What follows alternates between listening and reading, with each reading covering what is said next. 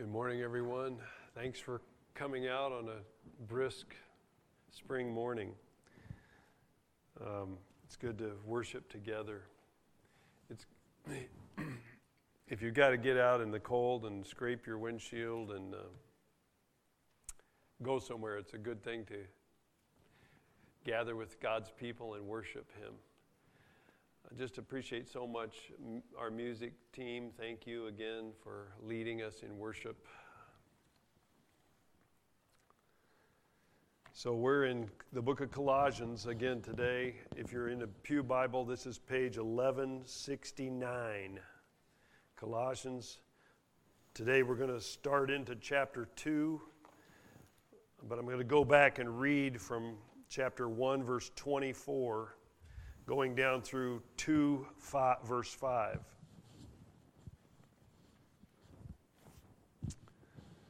And Paul is saying in this section that he, he wants to convey to them how great a struggle he has had for them, um, for the believers in Colossae. Even though he's never personally seen their face, um, he wants to convey to them his struggle for them. Um, I don't think that he's saying, I just want you to know how I have slaved away for your welfare. Because he says in, in, in, chapter 1, verse 24, I rejoice in my struggle, my sufferings for your sake. So he's, it, it, in, in effect, he's saying, I am glad to struggle and to suffer for your sake. I think joy runs the, the rejoicing runs the gamut of this whole section from verse chapter 1 verse 24 down through verse chapter 2 verse 5 because he starts off in 24 by saying I rejoice in my sufferings for your sakes and then down in chapter 2 verse 5 even though I'm absent in body I'm with you in spirit rejoicing to see your good order and the firmness of your faith in Jesus Christ. So I believe his tone is one of joy, even though he wants to delve into with them his struggle, his, his wrestling.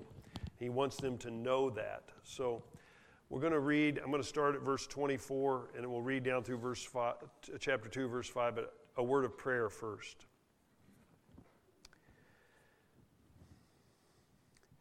Heavenly Father, thank you that we can gather together and study your word. Lord God, we are needy people. We all stumble in many ways. Lord, just last night, just I, I struggled so much just because I got stuck in my driveway and I was angry.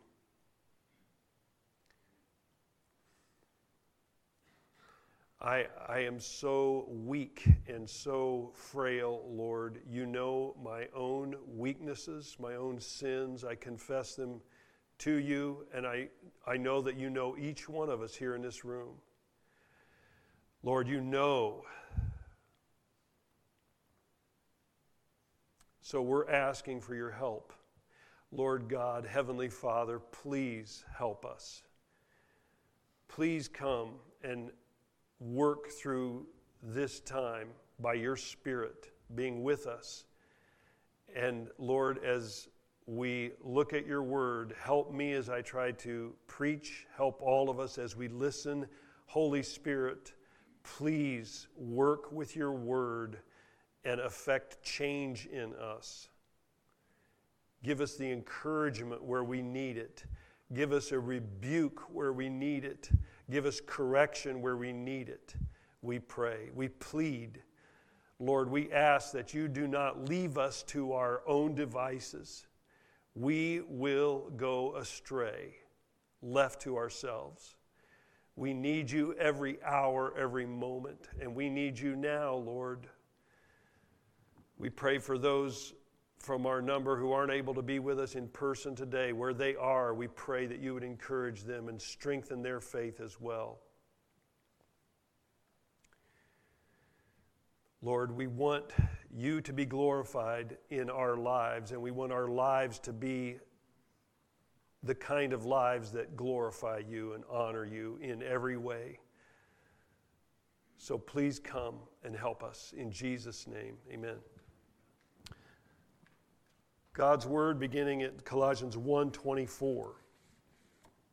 Now I rejoice in my sufferings for your sake, and in my flesh I am filling up what is lacking in Christ's afflictions for the sake of his body, that is the church, of which I became a minister according to the stewardship from God that was given to me for you to make the word of God fully known, the mystery hidden for ages and generations, but now revealed to his saints. To them, God chose to make known how great among the Gentiles are the riches of the glory of his mystery, of this mystery, which is Christ in you, the hope of glory. Him we proclaim, warning everyone and teaching everyone with all wisdom, that we may present everyone mature in Christ. For this I toil, struggling with all his energy that he powerfully works within me. For I want you to know how great a struggle I have for you and for those at Laodicea and for all who have not seen me face to face, that their hearts may be encouraged, being knit together in love, to reach all the riches of full assurance of understanding and the knowledge of God's mystery, which is Christ in whom are hidden all the treasures of wisdom and knowledge. I say this in order that no one may delude you with plausible arguments. For though I am absent in body, yet I am with you in spirit, rejoicing to see your good order and the firmness of your faith in Christ. The word of the Lord. So, Paul is continuing this expression of joy to these believers in his effectual sufferings uh, for them. Last week we looked at the, the, the last few verses of chapter 1. Now we're going to look at the first five verses of chapter 2. Um, even though I see this as one section, I do think there's a little shift here because Paul is going and expressing that he wants them to know of his struggle for them. Um,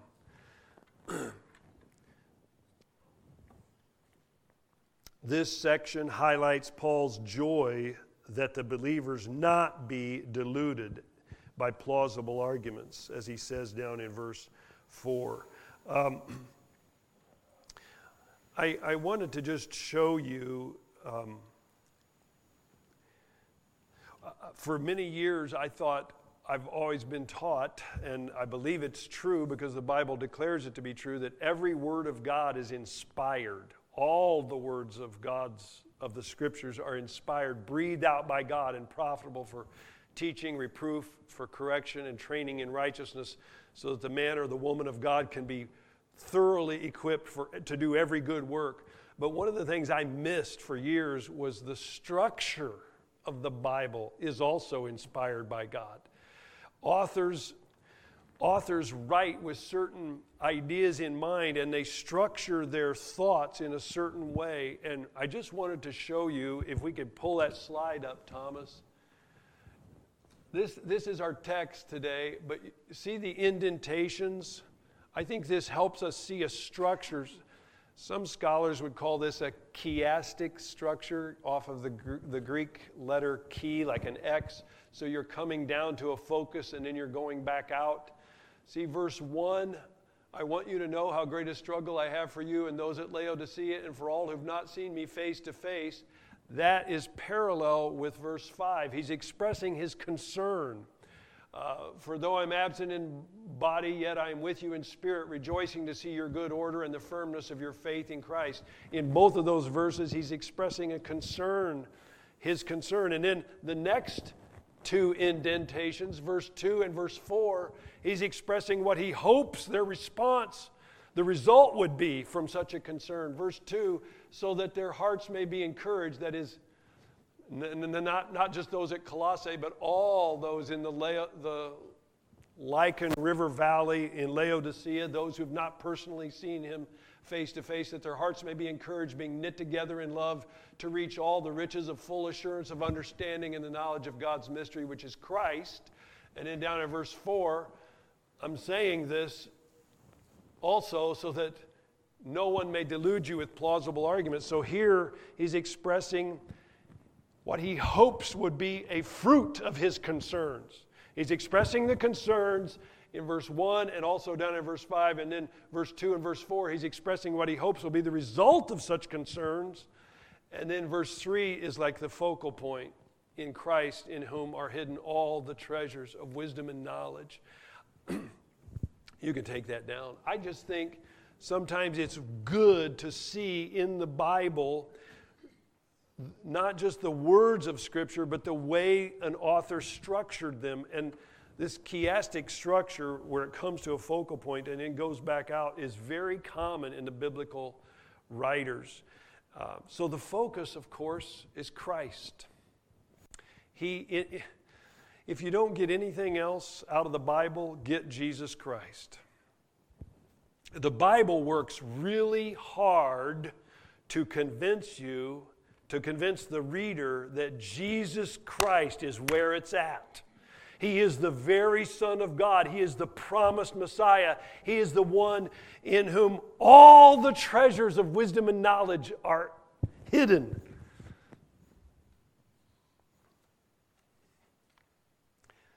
When it says hidden, I think what, it, I think what that means is it's there for us to discover more and more. I don't think it's like God's trying to hold out on us. He wants us to know more and more of all that He has promised to be for us through Jesus Christ.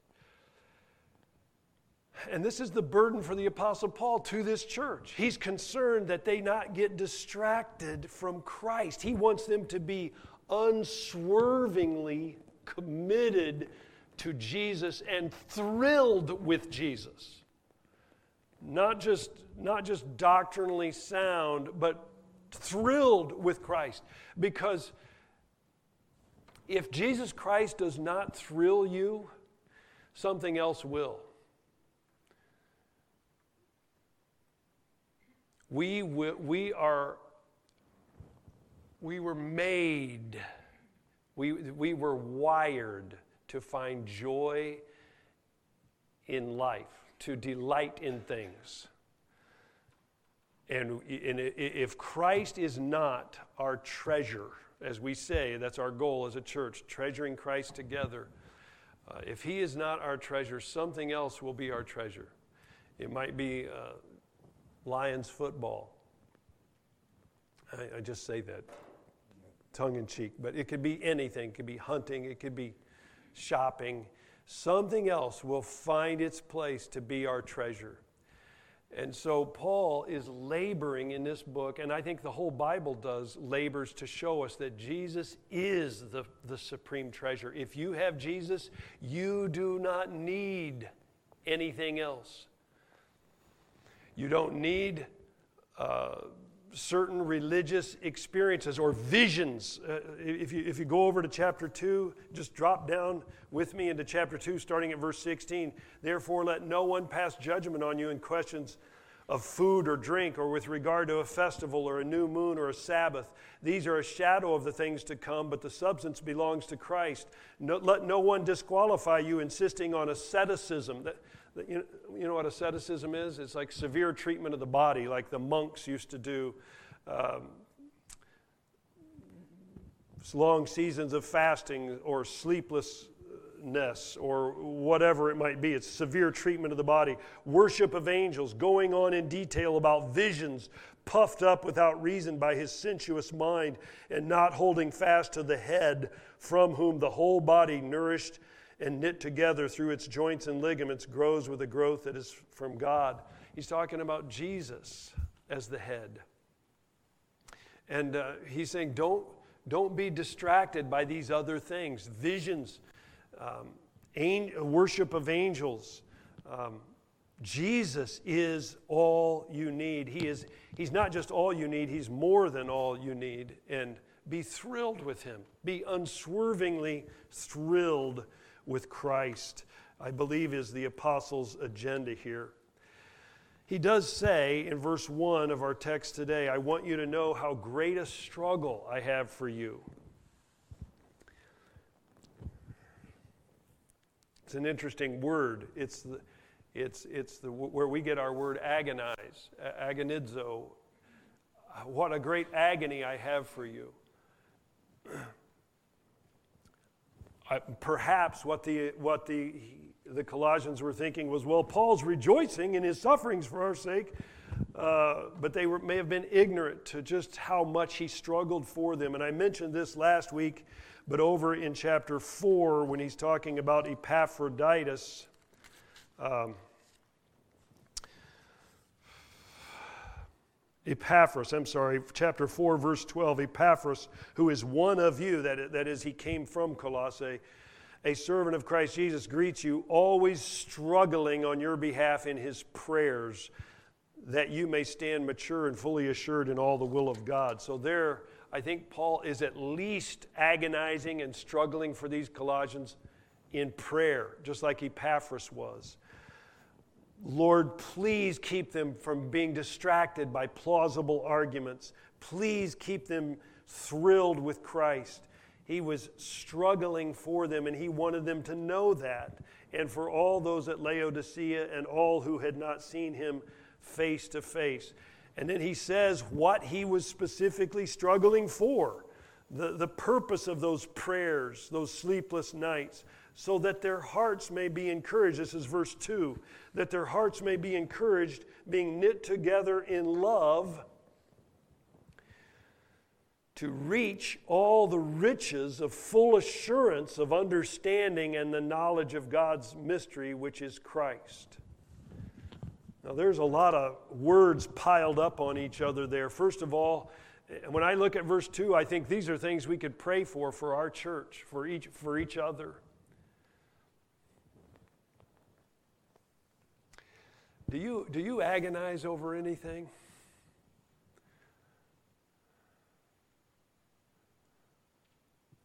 I, my wife and I were talking about this message, and um, just right off the get go, it just struck her and me too. Do we struggle in our prayers? And, and, and I'm not saying that prayer is supposed to be a burden. I'm saying, are we earnest? Are we, are we serious? And it, it's a. Paul was very serious. He was blood earnest. He risked his life many times for the sake of the gospel. Apparently, Epaphras was also. And the question I just ask us right on the surface of this do we struggle in prayer about anything?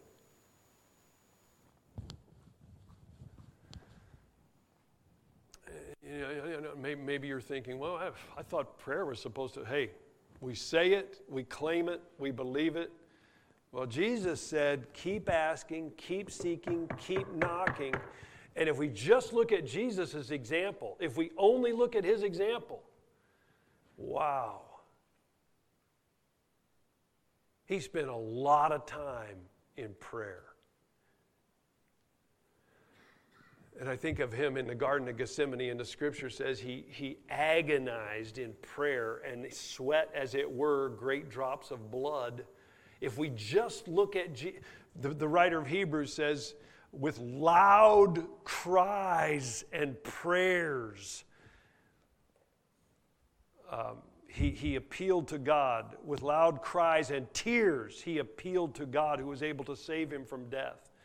And he was heard because of his godliness. I just think of Jesus alone and just think, wow, he struggled in prayer. Not, I'm not saying that prayer is a struggle or prayer is a burden. I'm saying in his praying, he was earnest to the point of struggling and wrestling. And I just wondered, Drew Woods, have you ever gotten there? How much time do I spend in that zone? You know, just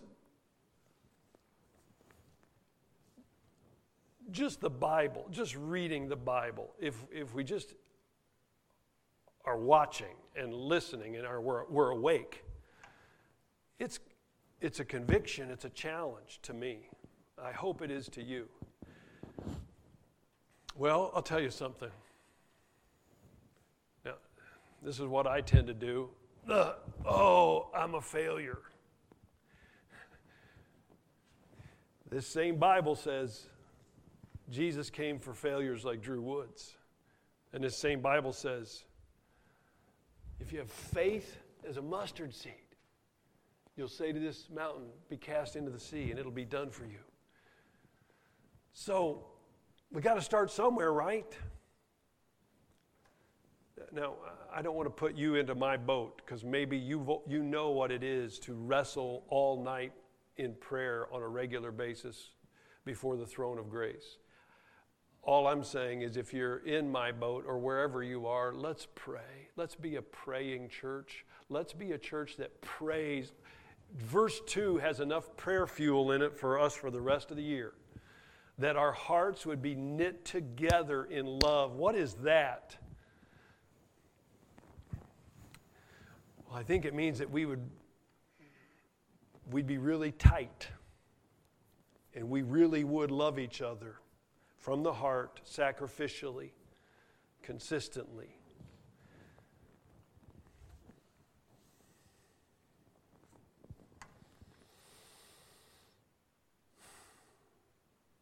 And I'm not exactly sure the connection with the, the, the little preposition to there, to reach but I will at least say this make this a prayer too. God, help us to reach all the riches of full assurance of understanding and knowing your mystery, which is Christ. Paul was struggling for that. I think that's something we should struggle for. We should struggle in prayer and longing and striving together for these things, that our hearts would be knit together in love, and that we would reach all the riches of full assurance of understanding and knowledge of God's mystery, which is Christ. What is that? What does that mean? Well, I don't know. it seems like something, there's a fullness of, con, of being convinced and certainty of knowing Christ. But Christ is infinite, so it sounds like something we grow in.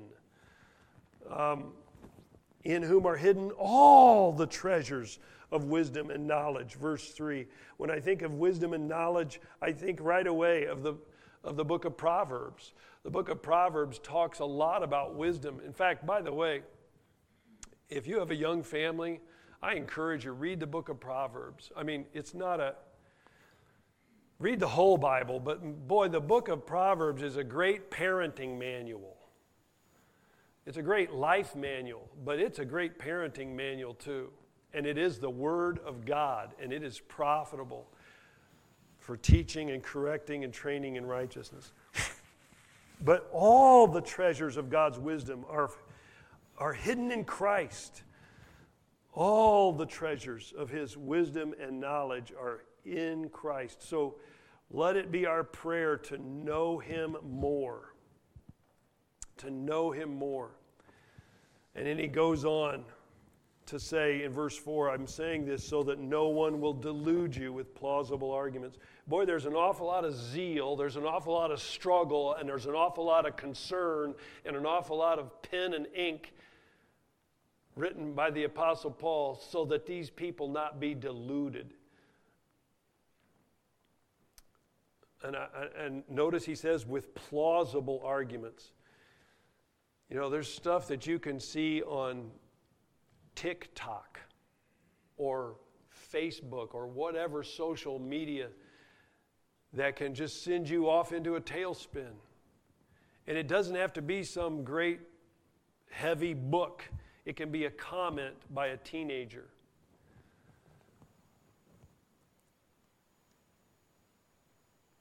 That will take you away from Jesus. And Paul is very concerned that the Colossians not be pulled off of Christ by plausible arguments. There's a lot of things that sound plausible, but Jesus Christ is where all God's wisdom and knowledge are found. And then in verse 5, he says, For though I am absent in my body, yet I am with you in spirit.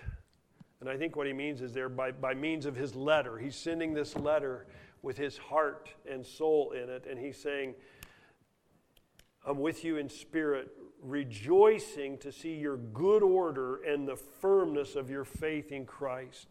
Um, good order, I'm not sure all that Paul means there. Um, except I just think he means a, a disciplined way of living in a godly way, a godly order, and their firmness of their faith in Christ, that they not abandon their faith in Christ. I think the modern word for this is deconstruction. Like people are deconstructing their faith, which means they're really questioning it. And um, Paul was concerned that they not abandon Christ. And so, even he says, even though I'm absent in my body, I'm with you in spirit, and I'm rejoicing to see your, your good patterns, your obedient patterns, and the firmness of your faith in Christ, that you are solidly devoted to Jesus. And uh, these are things he was agonizing over in prayer for the Colossians, and he wanted them to know that. Why? Well, I think he wanted them to know that so that they would treasure Christ, so that they would realize this apostle is working for our benefit. There's a lot at stake here. This is weighty and serious. Oh, that we in Colossae would be freshly awed by what we have in Jesus Christ. And that we would be persuaded by Paul's glad struggle that being united to faith, be unite, being united by faith to Christ is the greatest of all privileges.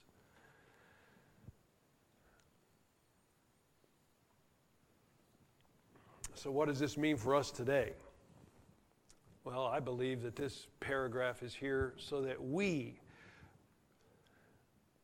would steel our hearts against plausible arguments that would distract us from Jesus, and that we would be treasuring Christ, that we would be devoted to Christ, that we would steel our hearts against any notions, whether it be on social media or any books or any comments that we hear from friends or family that we would steel ourselves against any plausible arguments that might in any way diminish the supremacy and the sufficiency of Christ. I just love singing. I, I, I, I love the songs that were chosen. And I love singing praise to the Lord. Um, I can't even remember all the, the words that we sang, but singing together is a way of treasuring together the Christ we're singing uh, about. And, brothers and sisters, if you belong to Jesus Christ, you are doing better than you know. On the authority of God's word, you are doing better than you know. Oh, foolish and slow of heart to believe all that the prophets have written and starting with Moses and all the prophets, he explained to them from the scriptures the things concerning himself. I hear the, that's the disciples on the road to Emmaus, Luke 24. I hear Jesus say that to me so many times. Oh, Drew, you're slow to believe. And I want to say, Lord, make me quick to believe. I want to believe I want to be devoted to you. I want to treasure you. I want to, I want to see more and more all that you have promised to be for me through Christ. Hebrews chapter 1 works hard to convince us that Jesus is infinitely superior than the angels. My wife was talking to somebody on the phone a few months back, and the person was talking about Diana always tries to insert comments about the Lord, and the person kept coming back with, Well, I believe our guardian angels are really responsible for a lot of these things, and I am praying to my angels and blah, blah, blah, blah, blah. And uh, my wife said every time I'd br- bring up something about the Lord, the response was back about the angels. And I just want to say something's wrong with that. Something's wrong with that. You know what Hebrews 1 says that God said to the angels when he brings his son into the world? All you angels worship him. Jesus Christ is infinitely greater than the angels. The angels love him. The chosen angels, the elect angels, they treasure Jesus. And they want us to as well. I'm not saying there are not guardian angels. I'm saying we pray to God. We don't pray to angels. Prayer is an act of worship. Don't pray to angels. Pray to Jesus Christ. Pray to God the Father. Pray to the Holy Spirit, God the Spirit. The reason I'm saying this is because there's a lot of plausible arguments going around today. And um, I don't want us to be deluded. So, in co- coming away from this, I, may God help us to spiritually struggle in prayer for each other, for unsaved family and friends and loved ones for the nations, for the advance of God's kingdom, and for the establishment of His church. May we struggle, gladly, joyfully struggle and agonize in our prayers. And may our hearts be, let's pray specifically that our hearts be knit together in love and that we reach a fuller understanding of the preciousness of Christ.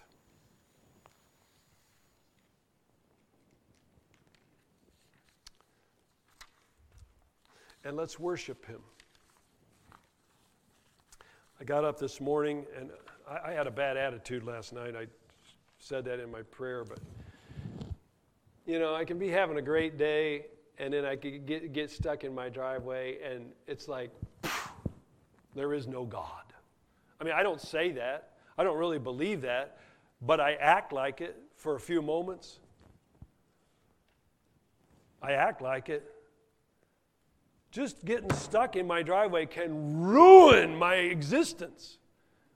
I mean, that's an extreme state. That's an overstatement, okay? what I'm saying is,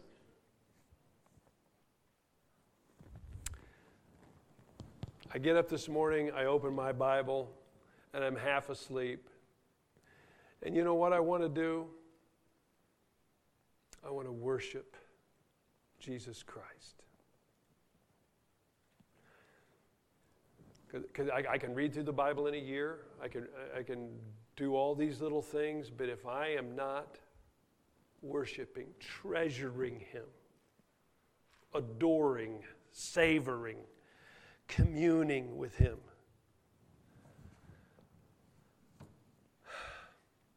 I'm not, if I'm not getting that connection, then I keep going, I keep praying, I keep asking, I keep seeking, but that's what I'm looking for. I, I don't, I don't mean, I, I don't mean to say it's all at, at, for naught because I don't believe that. I believe every time I read Psalm 68, even though I can't understand it all, there is a reward for the righteous. And their king is going to be is the victor. And I don't understand all that, but I'm aiming for worship. And what I'm trying to say to you is our, our, our church mission statement, treasuring Christ together, what that means is worshiping Him, adoring Him, savoring Him, and doing it together. That is the greatest accomplishment.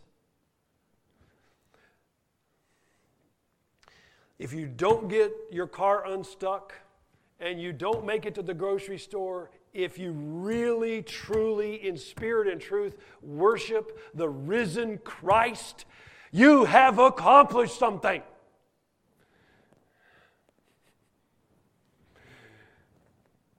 And if you, if you never worship Him, if you never taste that worship, something's wrong.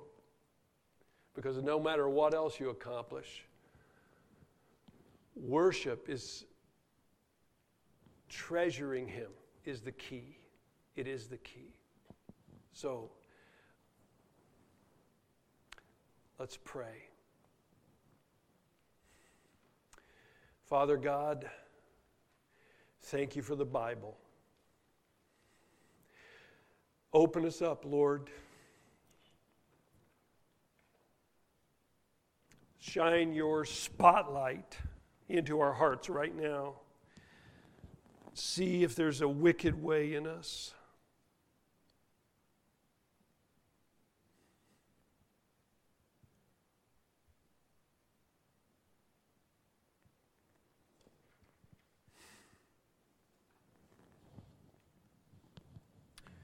Father God, rid us from our idols. Rid us from our pet sins. And even as I say that, Lord, I know that you will call us to gouge out eyes and cut off hands, so to speak. It's, it's not something that you're, you typically just do ordinarily. You, in, you involve our will and our effort and our exertion to tear idols from your throne. So, Lord, as I ask this, I ask that you would rid us from our pet sins and those habitual besetting sins and those idols in our heart. And Lord Jesus, that you would sit on the throne of our heart, supreme. Oh Lord God, please, please master us, rule us, so that we can see the treasure that you are. Lord, would you, would you help us to labor in our prayers for each other? And Lord, help us to pray until you have knit our hearts together in love and until we reach a full, a fullness of understanding of all that you've hidden in Christ.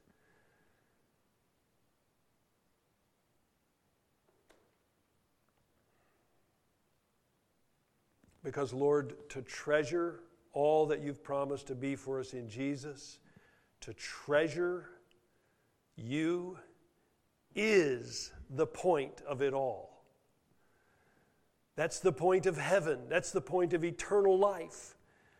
That we can be with you face to face with no impediments and all sin erased and, and obliterated, and we can have an, a, a, a freedom and a capacity to enjoy you without any limits. Lord, that is the point to delight in you, to enjoy you, to treasure you. So please, Lord, please help us now to enter into that. And I pray that a thousand wonderful fruits would grow in our lives and in our church family here. Break chains, Lord. Work miracles among us. Pour out your spirit and work miracles among us, Lord, please. In Jesus' name, amen.